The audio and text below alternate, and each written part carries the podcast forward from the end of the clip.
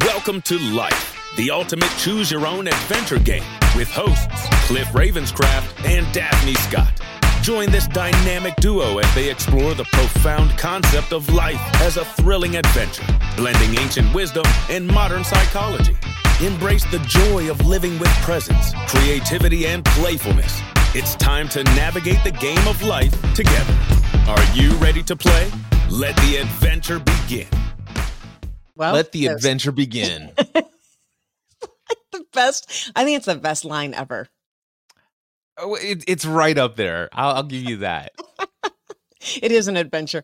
We were like in our little fancy intro now, I think, and we're only going to make it more fancy.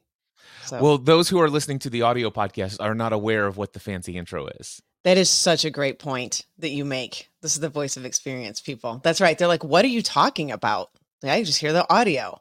Well, you can go find our live stream on YouTube. It's on there.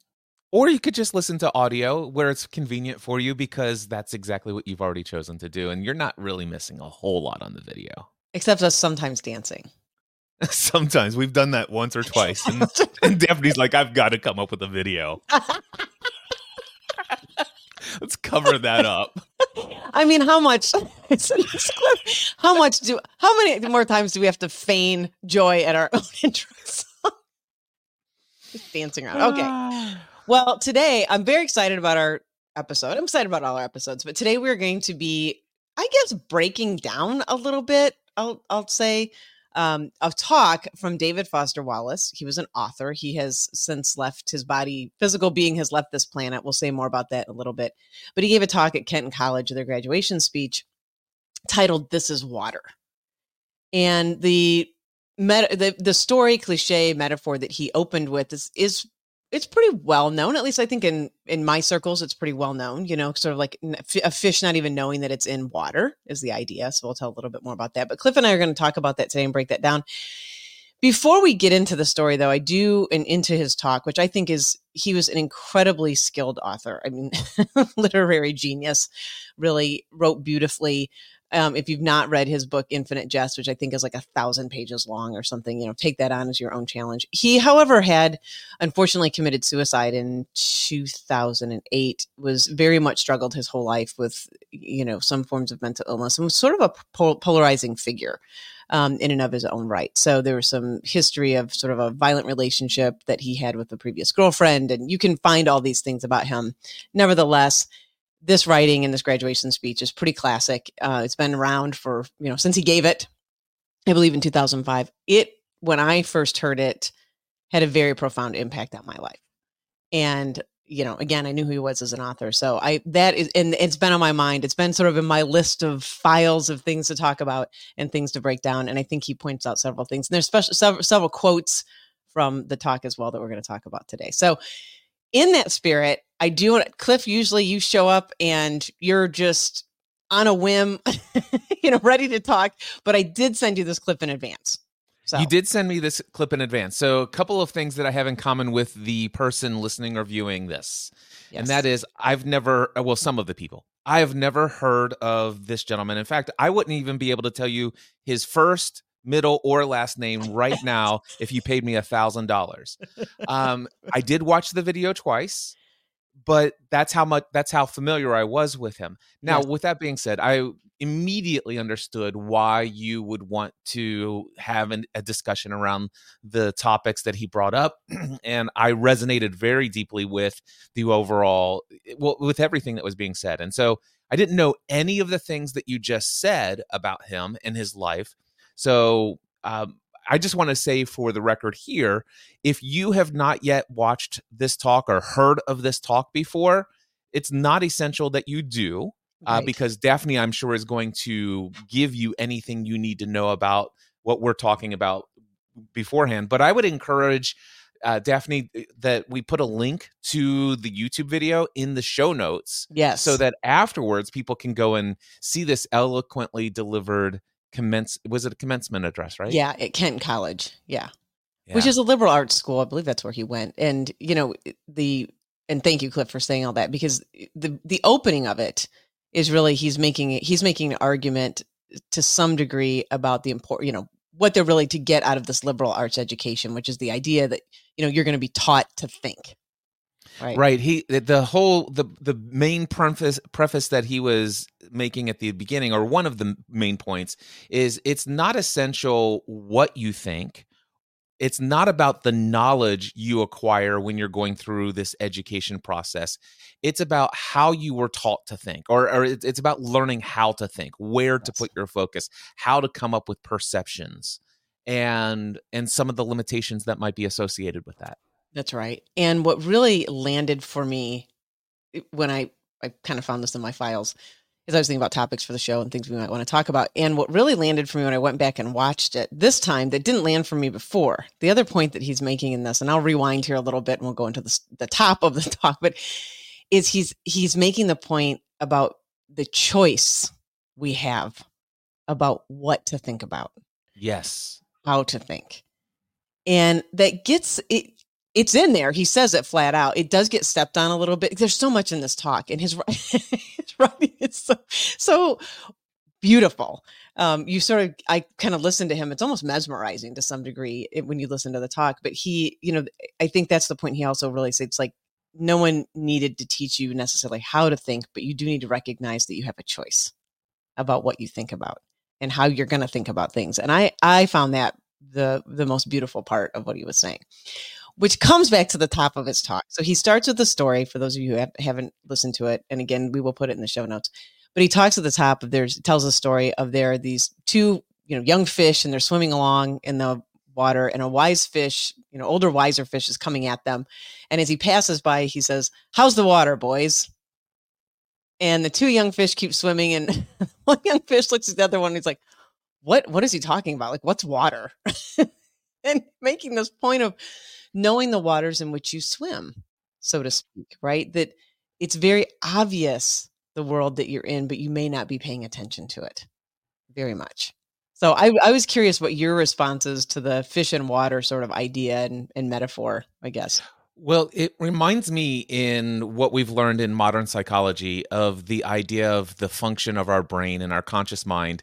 We are being in, uh, bombarded with millions and millions and millions of points of data Yeah. from our sensory inputs.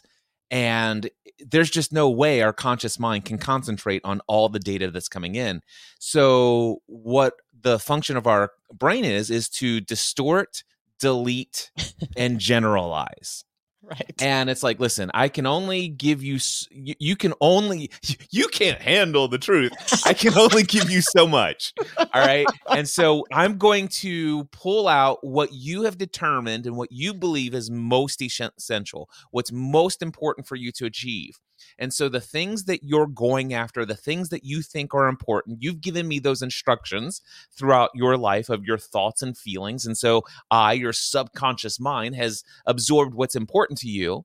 And I'm only going to bring to your conscious awareness those things which are corresponding to that. And anything that else that's out there, even though it may be incredibly important to somebody else, to you, it hasn't registered as important. So I will distort some of that information. I will generalize some of it and I will just delete a lot of it Yeah. we just we won't focus on it and so i love the idea of the fact that these younger fish don't even know what water is yeah. i mean it's just it's it's like this is just the way things are and i i've never thought about and it's crazy but it's not crazy. I love thinking about this place thing called space. We think I, mm-hmm. i've i've used to think of space as being this empty void. Yeah. but no the the the space is not empty it it, it space is in itself subst it, it, it's it's cr- okay but there's there's Good. I love. I love I love watching you try to define it though. It's great. Keep Yeah. grasping it. I love it. whether it's the, it, you call it the ether but everything is energy everything is vibration it is there is there is nothing that is non-existence here in this realm anyway Yeah. it's It's the best wild. way i could try to yeah what is water What is water? Exactly. That's exactly it. What are we talking about? And so he makes this point right at the top. And and one I love about some of his some of his humility that comes out is like, just in case you think I'm up here to be the wise old fish, think again. Like that's not where I'm going with this. You know, he he anticipates in a way what the audience is probably already already you know where they're to kind of go in their mind. So I thought that was really great too. He's not the wise old, wise old fish. Neither are we, by the way. Um, but the story is good. Yeah. So what is this this thing water? And I love uh, Cliff, how you're talking about, you know, what we delete, what we distort, and then what we generalize to attempt to make sense of our Mhm. world, right? It's all within good, it within our sort of good nature, the better sides of our nature to just want to to just function. We need to do these things. What I think he also is making the point in the talk about, however, is that it's a real good way, and, and this is probably my favorite line in the Ho talk. it's not its most eloquent line. It's probably my favorite. It's a real good way to get hosed in your life when you choose not to pay attention right when you choose to sort of get on this default setting and this is where he he goes deeper into the self-centeredness that we can all show up with and i believe and i'd be curious to hear your thought on this too but i believe what he's really talking about is the ego right our our sort of uh, and i know you have a really you have a really good way of talking about this we've talked about it many times that there's some healthy parts of this too so i want you to expand on that but also i think that's what he's really pointing to our ego that just wants to be right that gets trapped in its own way of thinking and believing and he talks about getting trapped i mean i, th- I think he even says in the talk um, we're we get imprisoned so much we don't even realize we're a prisoner Yeah, I, Yeah. I, I, definitely see that correla- correla- correlation. Um, for me, when I think about the ego and and asking me to speak upon the things that we've talked Yes. about in the past, in the spiritual realm of of spiritual journeys there's a lot of talk about you know death to the ego you know and Yeah. try it's like Yeah. the ego is the cause of all suffering Yeah. well the ego is actually kind of res- uh, required for experience it's kind of like the interface device for this reality game that we're playing called life well, this is why I wanted you to bring it up because I thought your thinking on this is just I I I feel as though it gives a much more broad sort of healthier relationship to this idea of the ego because it has gotten into the mainstream sort of idea of like, you know, it's supposed to be death to the ego and I don't know the ego there was some book that was written like the ego is the problem I can't remember but some, you know and I think that people have gotten sort of well I find it actually quite polarizing. Yeah And- it is a polarizing topic for many. yeah. yeah. So anyway. So so for me what i what i've discovered and i worked with somebody eh, in this realm i coached with somebody or i had a coach for six months where we explored the realm of ego and higher self and the, you know just all of these different and the inner child. Those are the main three people on my team and i've got a, a whole board of advisors that are a part of my different attributes of my personality. But the thought was originally when I first started studying these things, it's like, oh man, I really need to get rid of all of my sense of my personal identity. I need to just break free from all of that. It's all a lie. It's all of this. Why don't I? And, quite frankly, that leads to, and for me, it was leading towards a path. Why don't I just get rid of all of the uh, attachment to everything? And why don't I head to the Himalayas, find myself a cave, and just exist? Yeah. You know, and I'm and like, then you can be attached to the cave exactly. Thank you, Alan Watts, for bringing bringing a little bit of balance to that side, and of course, other people as well. Yeah. But what I recognize is like, wait a second, the ego is not the enemy.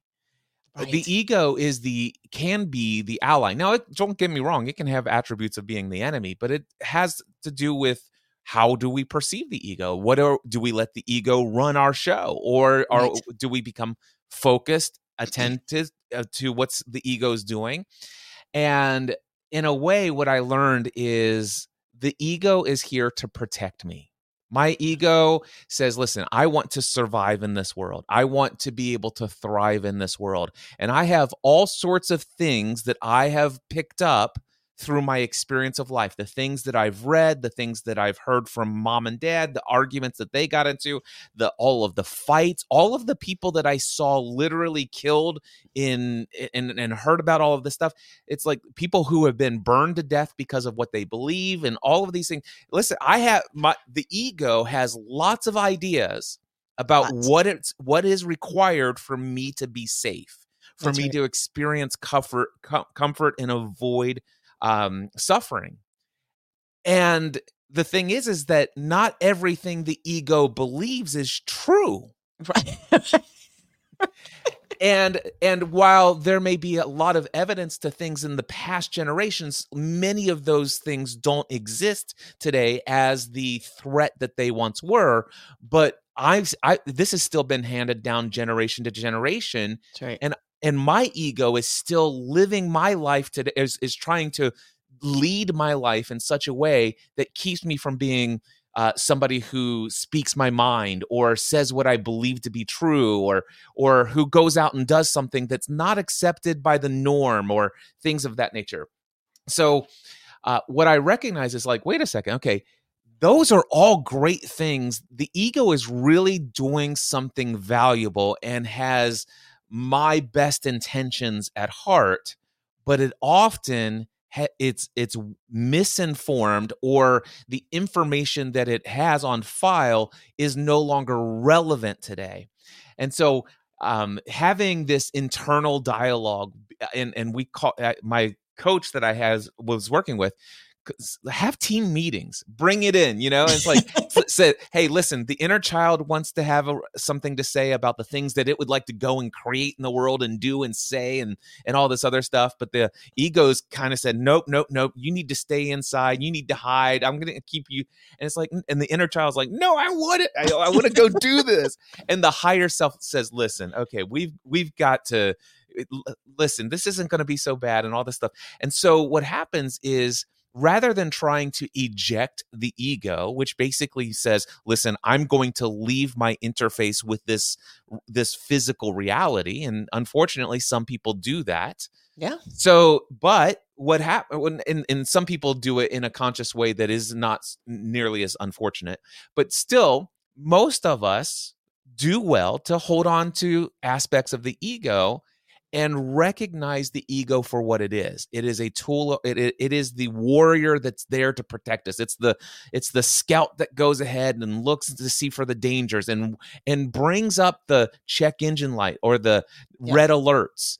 And that is an incredibly powerful thing it's doing for us. And to to say i want you to die i want you to die i want you to die is not a great way to have internal dialogue Probably not. And the other, so in the blind spot that the ego has, and I think this is what you were pointing to as well. So there's a benefit to it. I think that's very important. And then there's a, there's a blind spot that it has where it believes every, everything that it says, it thinks it's right. yes And that, right. And so this is what he was pointing to. He called it self centeredness. And as he as he goes through his talk, he's really pointing to how it has this beliefs that it is the center of the universe and only its impressions and only its experience is the only thing that matters.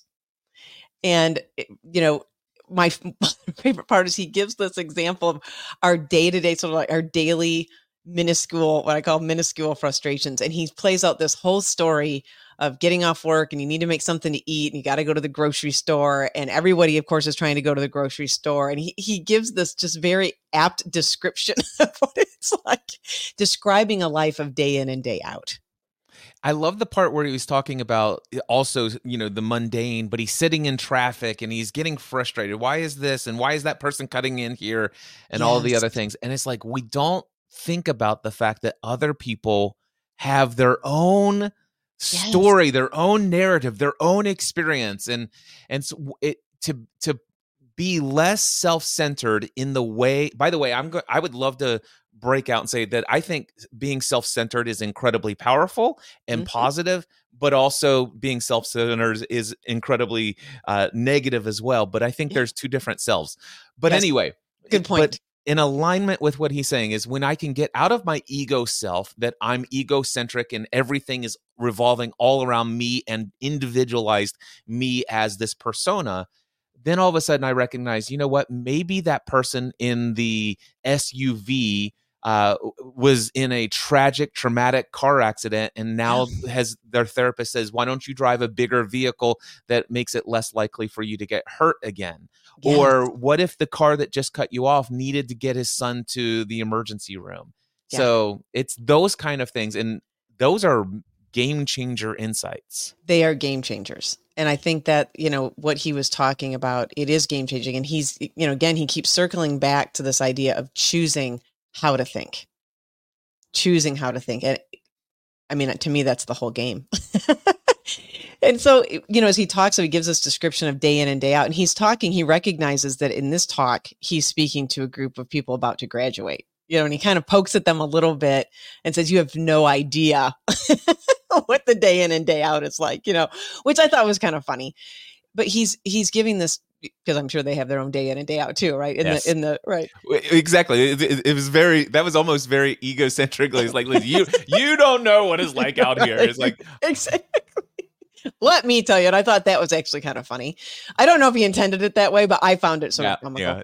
You know, he he he makes he has the quote. You know, um, there's no experience that you have ever had that you are not the absolute center of. And just recognizing, being able to recognize that that you know, call it the ego, call it whatever we want, but that is what happens when we are on autopilot, when we are on this default way of thinking, feeling, and acting in the world. This is sort of what comes out like, I am the center of everything. Right. And I think that is what drives a lot more for me anyway. When I get into that mindset, what can drive a lot more of I am at the effect of the horrible light, lighting. I am at the effect of the traffic. I am at the effect of the person who's speaking too loudly in the restaurant. I am, you know, I can keep going and going. and so when it becomes all about me, it's very easy then to get into that, what I feel like does become a prison for me in the moment of feeling sort of I am at the effect of something when I hear I am at the effect of something, it's like this is happening to me. Yes. Is that is that a, That's exactly I what I mean. Make yes. sure that that's what, what I'm understanding that you're saying. Yes. And while I understand that that can be the reality, and I certainly experienced that for a long time. One of the things that is important to understand is like, okay, these things are happening. Mm-hmm. All right. It, sure. it, it, these are these are things that I'm aware of. These are things that have come into my experience. Yes. And what I love is that we can make that shift if we get stuck and feel like that we're that prisoner. We can come to the place instead of I'm at the effect of. It's like no, I I have the power and the freedom to choose my experience yes. with this fill in the blank. Yeah, in any way that we want to anyway. We we literally can create our own reality. yes. In in whatever way we want as far as that scenario. You one could uh, uh, one could be faced with traffic and be filled with bliss. Yeah. One could be, you know, st- stuck in, you know, uh, I, I, well any tragic situation that many people would call tragic yeah. and yet you could experience bliss in that and it's not about suppressing negative emotions. This is about the fact that no i've i've processed that. Maybe i was triggered into a little bit of negativity because of some past w- ways that i thought things ought to be and what i had expected how the situation would go. I was triggered into that. I felt that Mm-hmm. Those feelings came, those feelings went, but now. I'm left with what am I going to do with this? What do I desire? What do I want to create from what I'm experiencing in this now moment? Yes. And I think that's the question, you know, that, that, well, where you went literally is you started asking questions. Yes.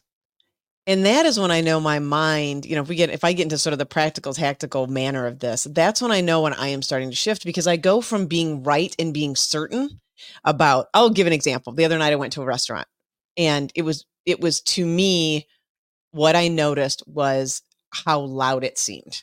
Mm. Now I don't know if it was too loud or not, right? Like but to me in that moment it felt and it sounded loud.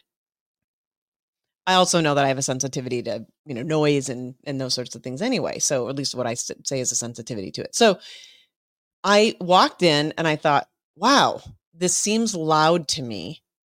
I'm wondering if I'm going to want to sit here and have dinner.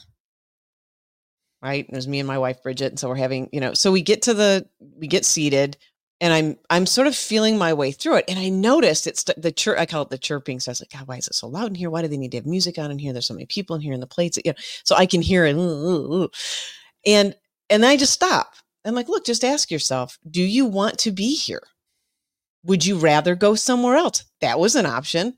Would you be willing would you be willing to ask them to turn the music down? would you be willing to simply just be here and see how it goes? And so I chose the would you simply just choose to be here and see how it goes? Like you don't know. You know, I didn't I knew that if I started feeling like I had to raise my voice a lot to talk to Bridget, that I probably wouldn't sustain being there for very long because I didn't want to have to feel like I'm, you know, screaming at her. Just imagine but, the private conversation you could have and nobody would know because it's so loud. Exactly. And so I scooted my chair a little closer. Guess what? Yeah. It was great. Right. So I think, and I think getting to that point of sort of, am I willing to make a request? Am I willing to own that for me, it seems loud? It might not for anybody else. It might actually, somebody might have walked around like, I love this. Oh, the music is thumping. You know, I can't wait to sit here and have dinner. You know, that could have been somebody else's experience. Well, imagine somebody was. Imagine somebody who was out on the street because they're homeless and they were just invited by somebody that came across them and it's like, "Listen, I'll buy you dinner. Come on in."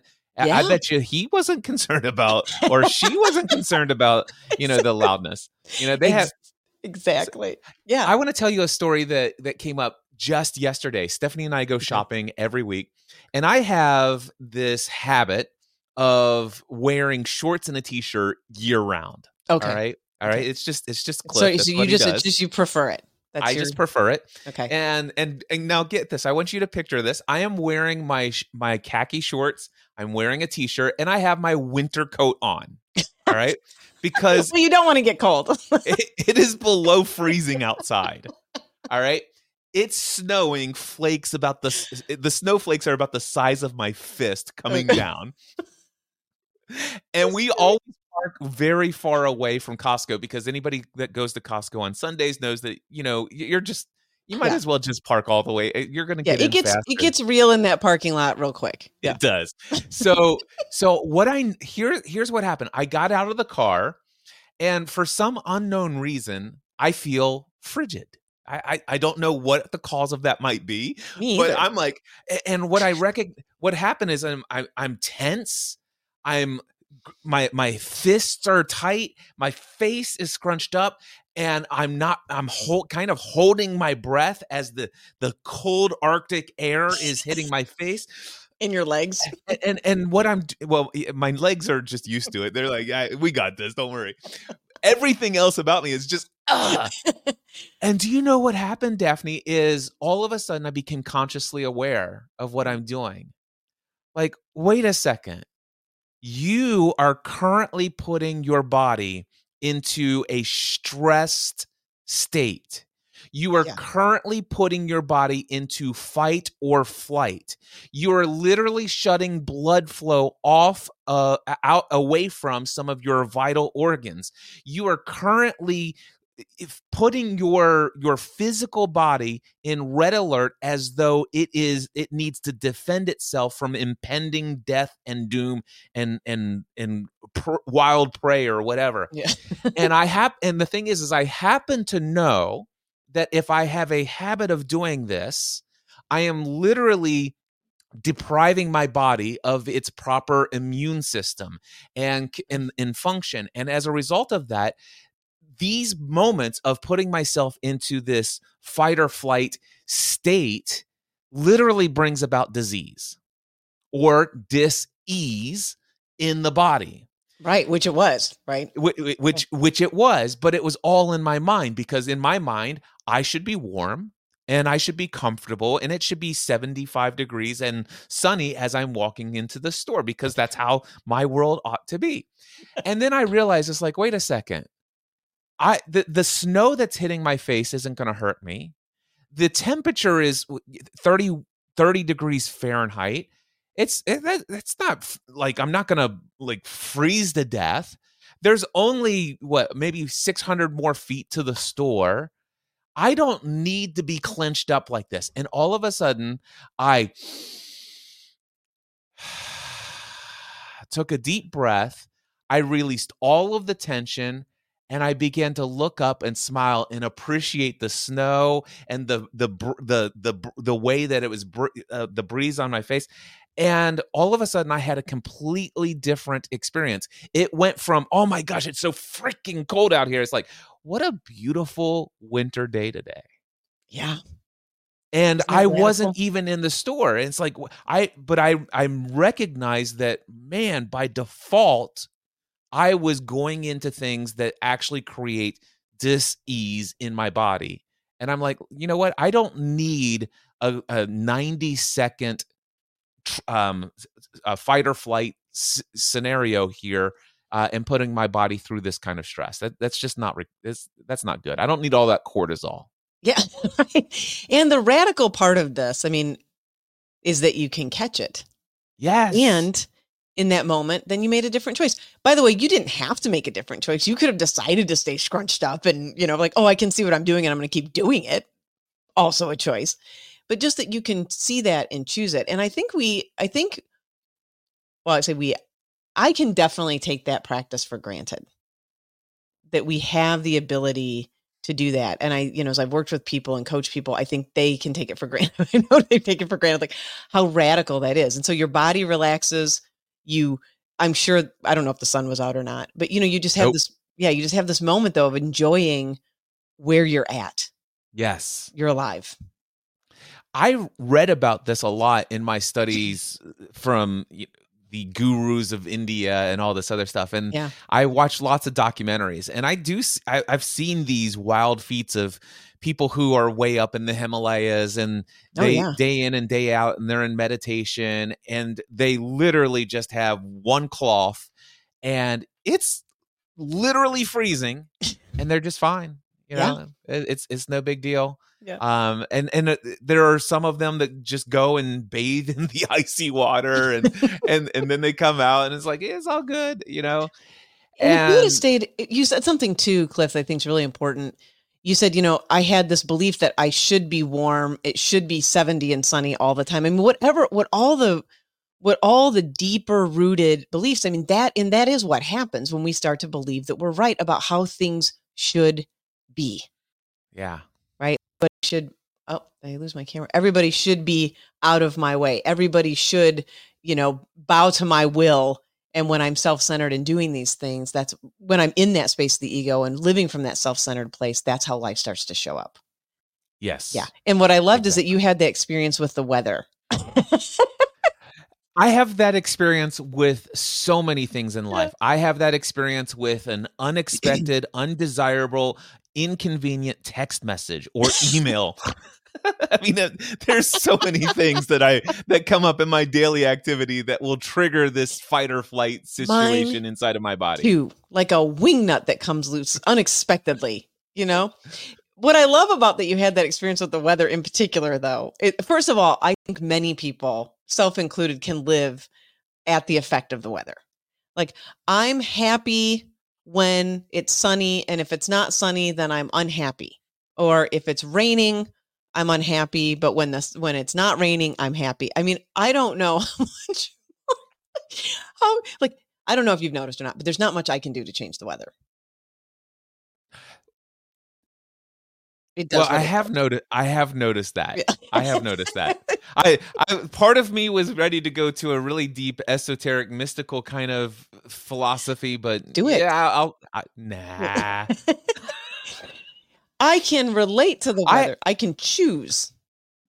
yeah, I, I yeah. Uh, no, I'm not going to tell that story. I'll tell you that story privately. It's- Okay. We we won't we won't go into too much public detail about changing the weather. All right. Well, we may have to at some other on some other show. Now now I'm curious. We may have to do it on some other episode. You know, I am I am bookmarking this in my mind. You know, oh, you know what? Now that I've said it, I'll Yeah, say it because. I'm not I'm not embarrassed. yeah, say it. Um, but what I will tell you is I study a lot of mystical traditions. Sure. And of course, there one could say if you've read the Bible and the story of Peter walking on the water, the one would argue that you know the waves and and you, there's no way you could walk on water, and yet he did because of his belief and expectation. Um, if you believe that story to be true, of course. Uh, then there was the disciples were in the boat and Jesus was sleeping in the bow of the boat, and there was this great storm, and Jesus uh s- s- w- they woke jesus up and like "Oh, you guys are so it's like do i seriously? This is still an issue for you guys? Why are you so afraid? And he speaks to the to the storm and and it and it calms down and he changes the weather. And and again, of course, all of this is if if you believe these stories are true. hmm But then uh, Jesus was, you know, talk uh, was talking with his disciples, and he says, "I tell you the truth. Any of these things that I've done, if you just had the belief or faith or expectation, and if you could just get out of your mind." Any resistant thought to the contrary, if you had just the faith of a mustard seed, you could do you could say to this mountain move from here and over to there and it would be done for you. And he says i tell you the truth all of these miracles you will do far greater than these. And i may or may not have been at a friend at my daughter's friend's wedding where I, am going to tell you the story. Now again eh, eh, eh, these things are you know i'm just going to tell you the details from my perspective so my daughter's one of my daughter's best friends had a wedding outdoors and on the way there there are black luminous clouds on the approach Okay. i mean it They're is. It, it is coming and we're talking like very dangerous lightning storm kind of weather and we're supposed to have an outdoor uh, wedding out here and so they're freaking out and all this other stuff and one of the things that it, it had started raining and then it stopped it started raining and then it stopped but then it, it's it's very clear the wedding is going to start in about 25 minutes and that right there this big wall that seems there's no way on there's no way in any reality that we are not going to be right under that when the wedding starts Okay. but sh- I'm out there and I'm praying. I am literally like in my mind creating a different reality where it actually by some miracle does not rain. And I am not kidding you, Daphne. This is documented by every single person there. An opening in the center of that wedding facility, this outdoor wedding facility, um, the there was an opening that surrounded, and the sun shined through during the ceremony. We were covered 360 degrees by this dark, ominous cloud, and I'm telling you, it did not rain on the wedding. And do you feel like di- that you, that you caused that?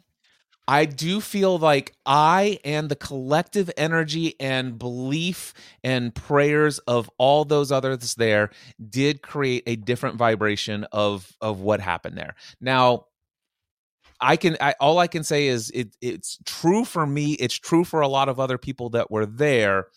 It could just be mere coincidence to a lot of other people. And I'm not saying that I always have that level of faith or belief or anything of that nature, but I can just tell you I didn't have anything contrary that kept me from believing that this was possible. And I did have that experience. It's well documented, not just by myself, but others. And, uh, you know, it, I could be deluding myself. I recognize that. But yeah, I had that experience. Well, let's well, and I really appreciate that. Let's play out the opposite just for a second. Let's play out Sure. this. let's play out you see these clouds that seem as though they're coming your way. yep.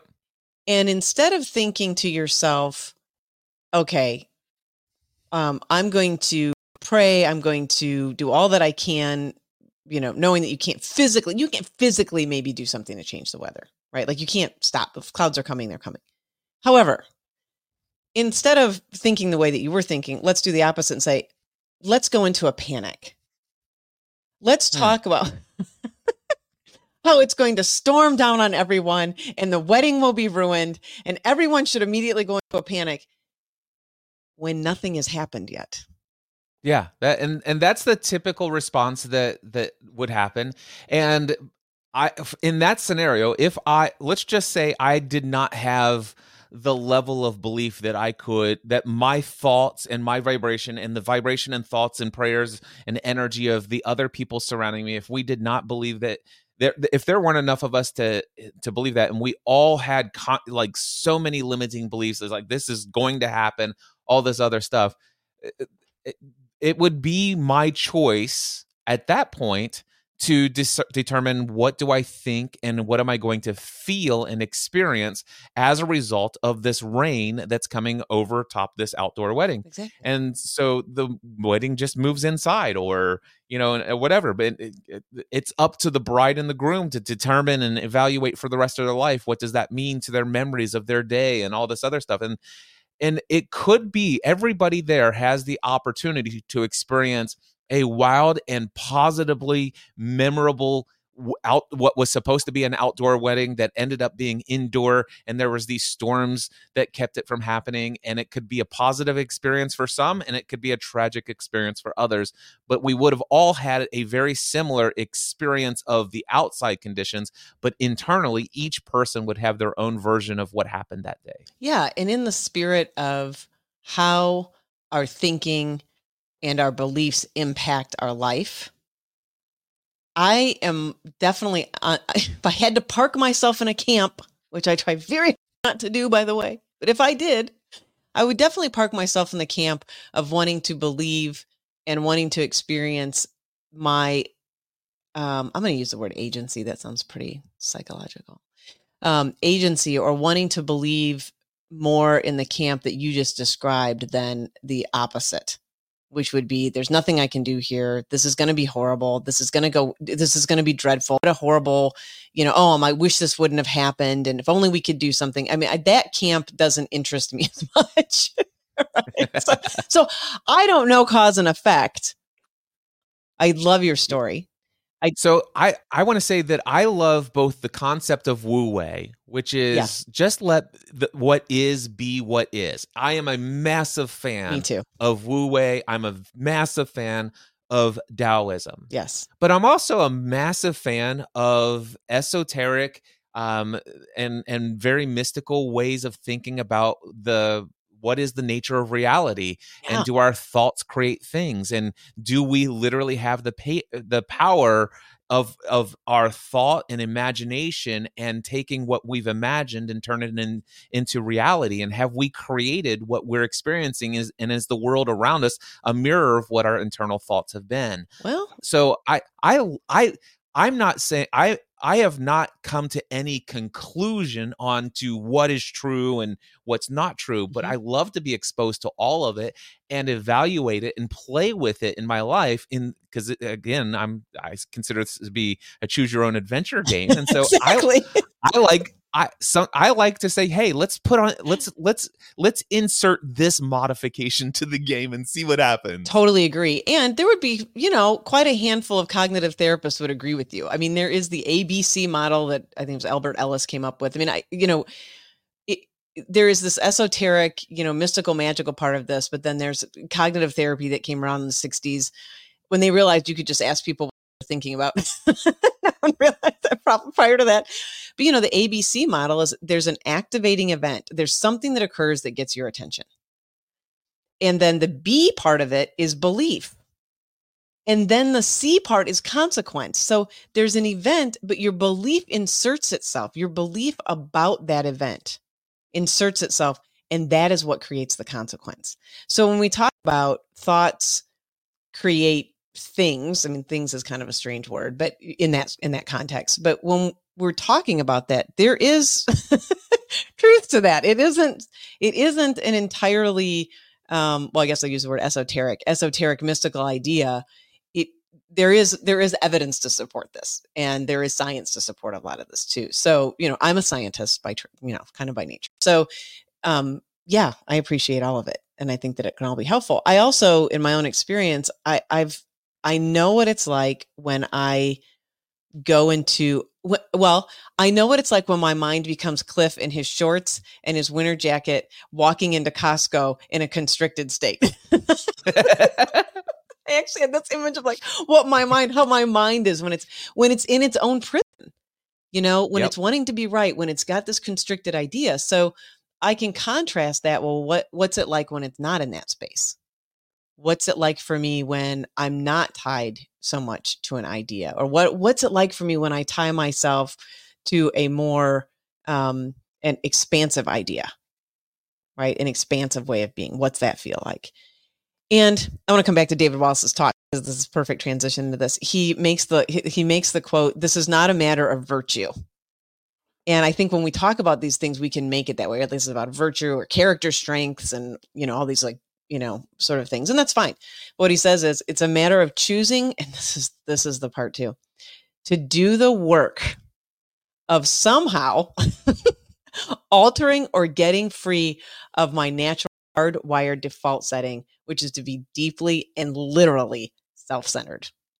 Now, I know we talked about self centered a little bit different, but that line, it's like it's a matter of choosing to do the hard work of, of freeing ourselves from that. And I think that's what we're talking about. I mean, I don't know about you, Cliff, but I didn't always have the skill set, and I do believe it is a skill set to some degree. I didn't always have the skill set to be able to change my mind. Yeah, I didn't always have that myself either. Yeah. And in fact, prior to I would say 2009, I I basically was at the effect of everything in my life. Yeah. and I did I I had no idea that one could choose what they focus on, choose what they feel, create new meaning meanings about what they're focused on. Yeah. Uh, I, I matter of fact, Daphne, it was an absolute shock for me when I heard for the very first time Tony Robbins said this phrase a belief is nothing more than a thought that you feel certain is true. exactly. I'm like, what? I will never forget the first time I heard that either, or a version A- of that. Yeah. I was like, no, a belief is truth. It's you can't have a belief unless it's true, unless you've come you've concluded you've you, you've done all is it you know it to be true. You have experience to back it up. It is a belief because it's true. It's it, and because it's a belief it's true. It's true. That's And just it- it. It's just how the world is. This is Oh my god. Someone gosh. told and me this was a belief. It has to be true. So uh, when I learned that a belief is nothing more than a thought Yeah. that I've attached myself to, and I have a habit of thinking it so much that I have concluded somewhere, huh, this is truth. Nothing can be a, can go against this. This is actual truth. And I'm like, wow. Wa- Once I learned that things aren't so rigid, um, I learned the power of making a decision to no longer come to conclusions, not just jump to conclusions, but I'm I am attempting to live most of my life without actually agreeing to a conclusive thought because there's never going to be a time when I have access to all data available. That's right. That's right. There's always going to be more data out there than I have the ability to process to scientifically, if you will, Yeah. conclude something. Yeah. So I I I I do still have beliefs today, but it is nothing more than a feeling of certainty. It is not absolute truth. I, and and one could this is not a conversation today about absolute truth and what is absolute truth or anything of that let's just nature. go there. We can do it in five minutes. Let's just do it. but I but I I will say that that was that was the big thing for me to be able to start having the ability to control what I think and what I feel. Yeah. I had to actually uh, understand that it's possible to take what I've always believed and have an open mind to the possibility that it might not be true. Yeah. I mean that I at the root of the whole thing, I think that's it. Because that that quest for I mean, I appreciate what you said. You know, there's there's some value. I mean, there's value in all of this. I mean, you said that at the top, right? This is there's value in an identity, there's value in uh, you know, understanding what that identity is trying to do. There's value in some sense of certainty. I mean, I really appreciate that gravity seems to keep working every morning when I know, or no. I really appreciate that. Um, there's some certainty there you know, I, I think all of the, those things have some benefit. It's simply, though, to your point, when we constrict around that, when we get very convinced that we're right about these things, that it that it really starts to create an experience for us. And I think this is the other thing he says in his talk. He talks about, by the way, the and we know this metaphor too. The mind is an excellent servant, but a horrible master, right? And I always add to that line, unchecked, right? The Yes. mind unchecked, right? Um, and so I think the the line that he says is that that he said too he's like um, it's we are servant to our head and to our natural default setting. This is the other part of being and thinking that we are. And he says that we are um, something like you know horribly alone. But what I really get to that that I think the feeling that we can have when we're locked into this sort of egoic, self-centered way of existing is that we always feel separate. Yeah. Yeah. I, you know, I think that's what he meant by alone. We always, I, I don't know exactly what he meant because I didn't ask him, but I do that experience of aloneness for me is more of that experience of feeling separate. Well, and if you get into the idea of the fact that this egoic identity, it, it actually does have some level of beginning and it will have some level of end. Yeah. And if we are attached to the ego persona identity, then there does become this incredible fear of death. Yeah. Yes. And and losing it. Yes. I, yes, I agree. I mean, I've had that experience more than one one time. And I think when he makes the the statement about this isn't about our virtue, it is, you know, sort of noticing our own experience of that what is it like for me when I feel separate? What is it like for me when I feel like there's a beginning and an end here? And and now I am on the other side of that of deep, deep appreciation for this existence as it seems to be showing up now. But I wasn't always that way. It wasn't always like that for me. Um, you know, I definitely had the experience and probably more in my 30s of just, oh, is this all there is? You know, this is the existence and how do I become more? And, you know, some some people might call that ambition. I have other words for it now, but you know, there's that desire of that can just take over and yeah. right of wanting to wanting to try to overcome this feeling of separateness and overcome this sort of existence. Yeah. I like the quote that you pulled out and you've said it several times at least two times today um what is it? The the mind is a great servant but a terrible master? Yeah an excellent servant but a horrible master.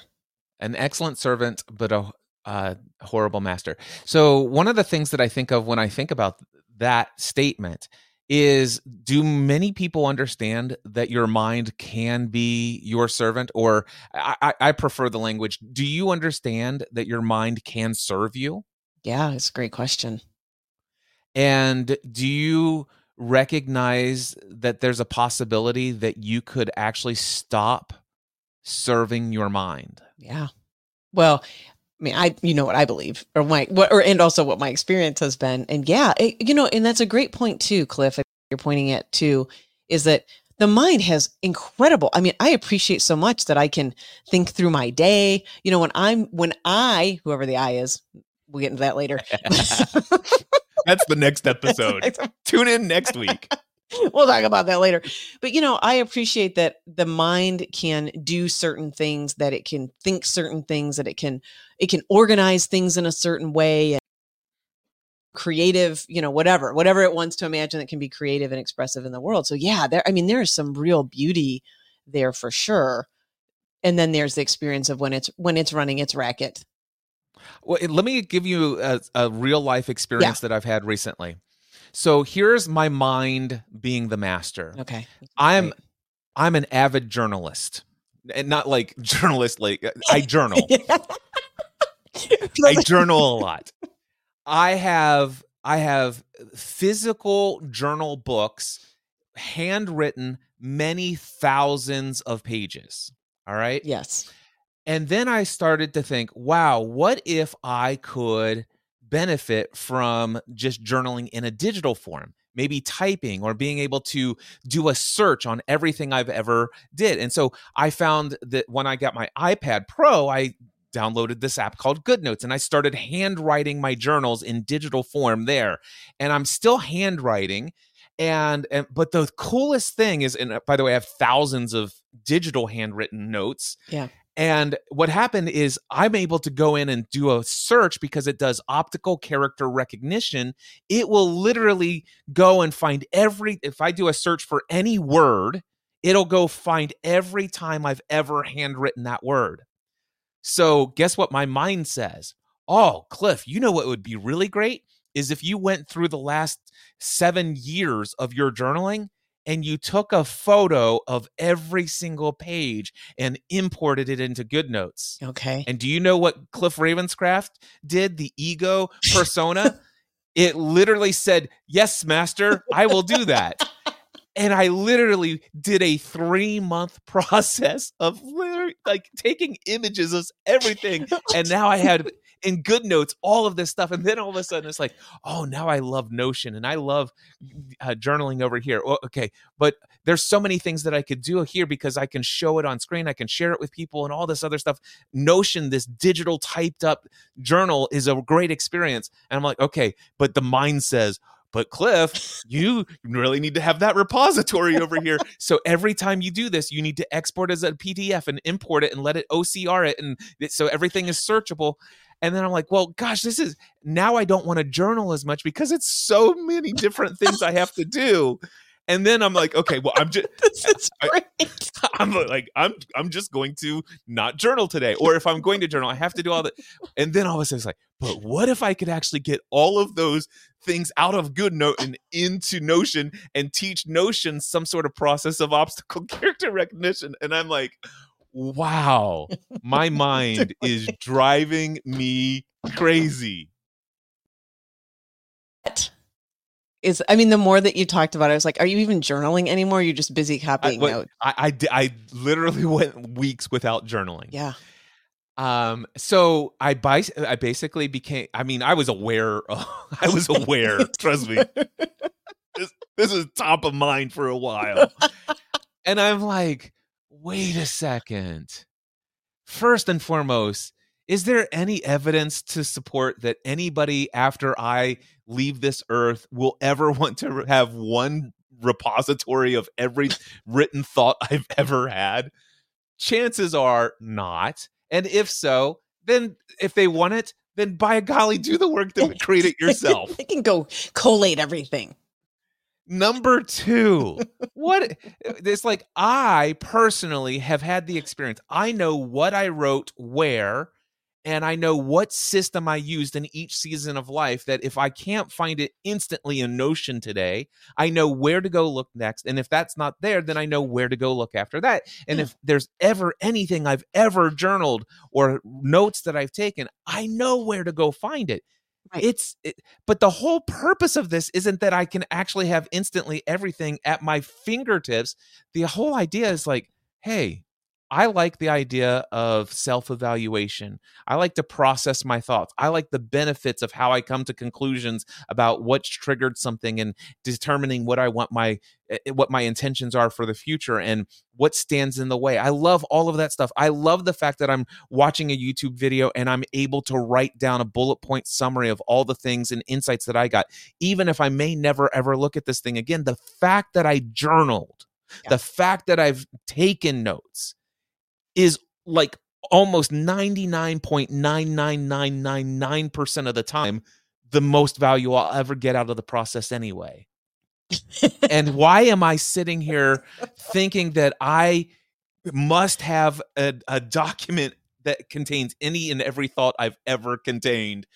Uh, I, I had to I had to break I had to have a talk with my mind and I said, listen, you're you're you're gonna settle down. Yeah. I'm going to journal and you're not going to think about that anymore. We're putting that out. I yes, I heard all of the reasons why you want an archive and a repository of every written thought that I've ever that I've ever had. I said no. and just like my dog, it goes, oh, oh, and it goes off into a corner. My mind is finally stilled. Isn't that great? Yes. Yeah, I could probably share a thousand stories with you like that. I was thinking about your OCR thing. I'm like, mine would just be a bunch of swear words. just be a lot of swearing, uh, uh, not impactful. But it is the process, right? I'm sure that everyone, I'm sure, I know I can relate to as you're talking about that. You know, it, it's sort of funny. I was working on this one drum part and I just kept doing it over and over, you know, and I get it like, we'll call it 70% of the time and then I do it more, and I kind of mess it up. So I kept doing, it. and the and I realized what the idea in my head had become was that I had to do this perfectly every time or I didn't really know it. And that's what people me about. You know, do it perfectly or you don't really know the part. And I'm like, do it perfectly for how like how many times? like, like how many times? Like a hundred times? A thousand times? Ten thousand times? What if I do it ten thousand times perfectly, but then there's just that one day when it's just a little off? Yeah. Right And so, you know, I'm aware of my own, for me, my own perfectionistic tendencies that can run in the background. And I've gotten, I think, similar to how you were with your mind to be like, no, to say, this is good enough. Like you've gotten it 10 times now. That's good enough. You you may need to practice more later, but you're gonna go ahead and just turn this in as it is. it's just, just Yeah. fine, you know? And there is some value to that, like where it's just not running you all the time, or I would still be sitting there, probably. Probably would have missed the show today.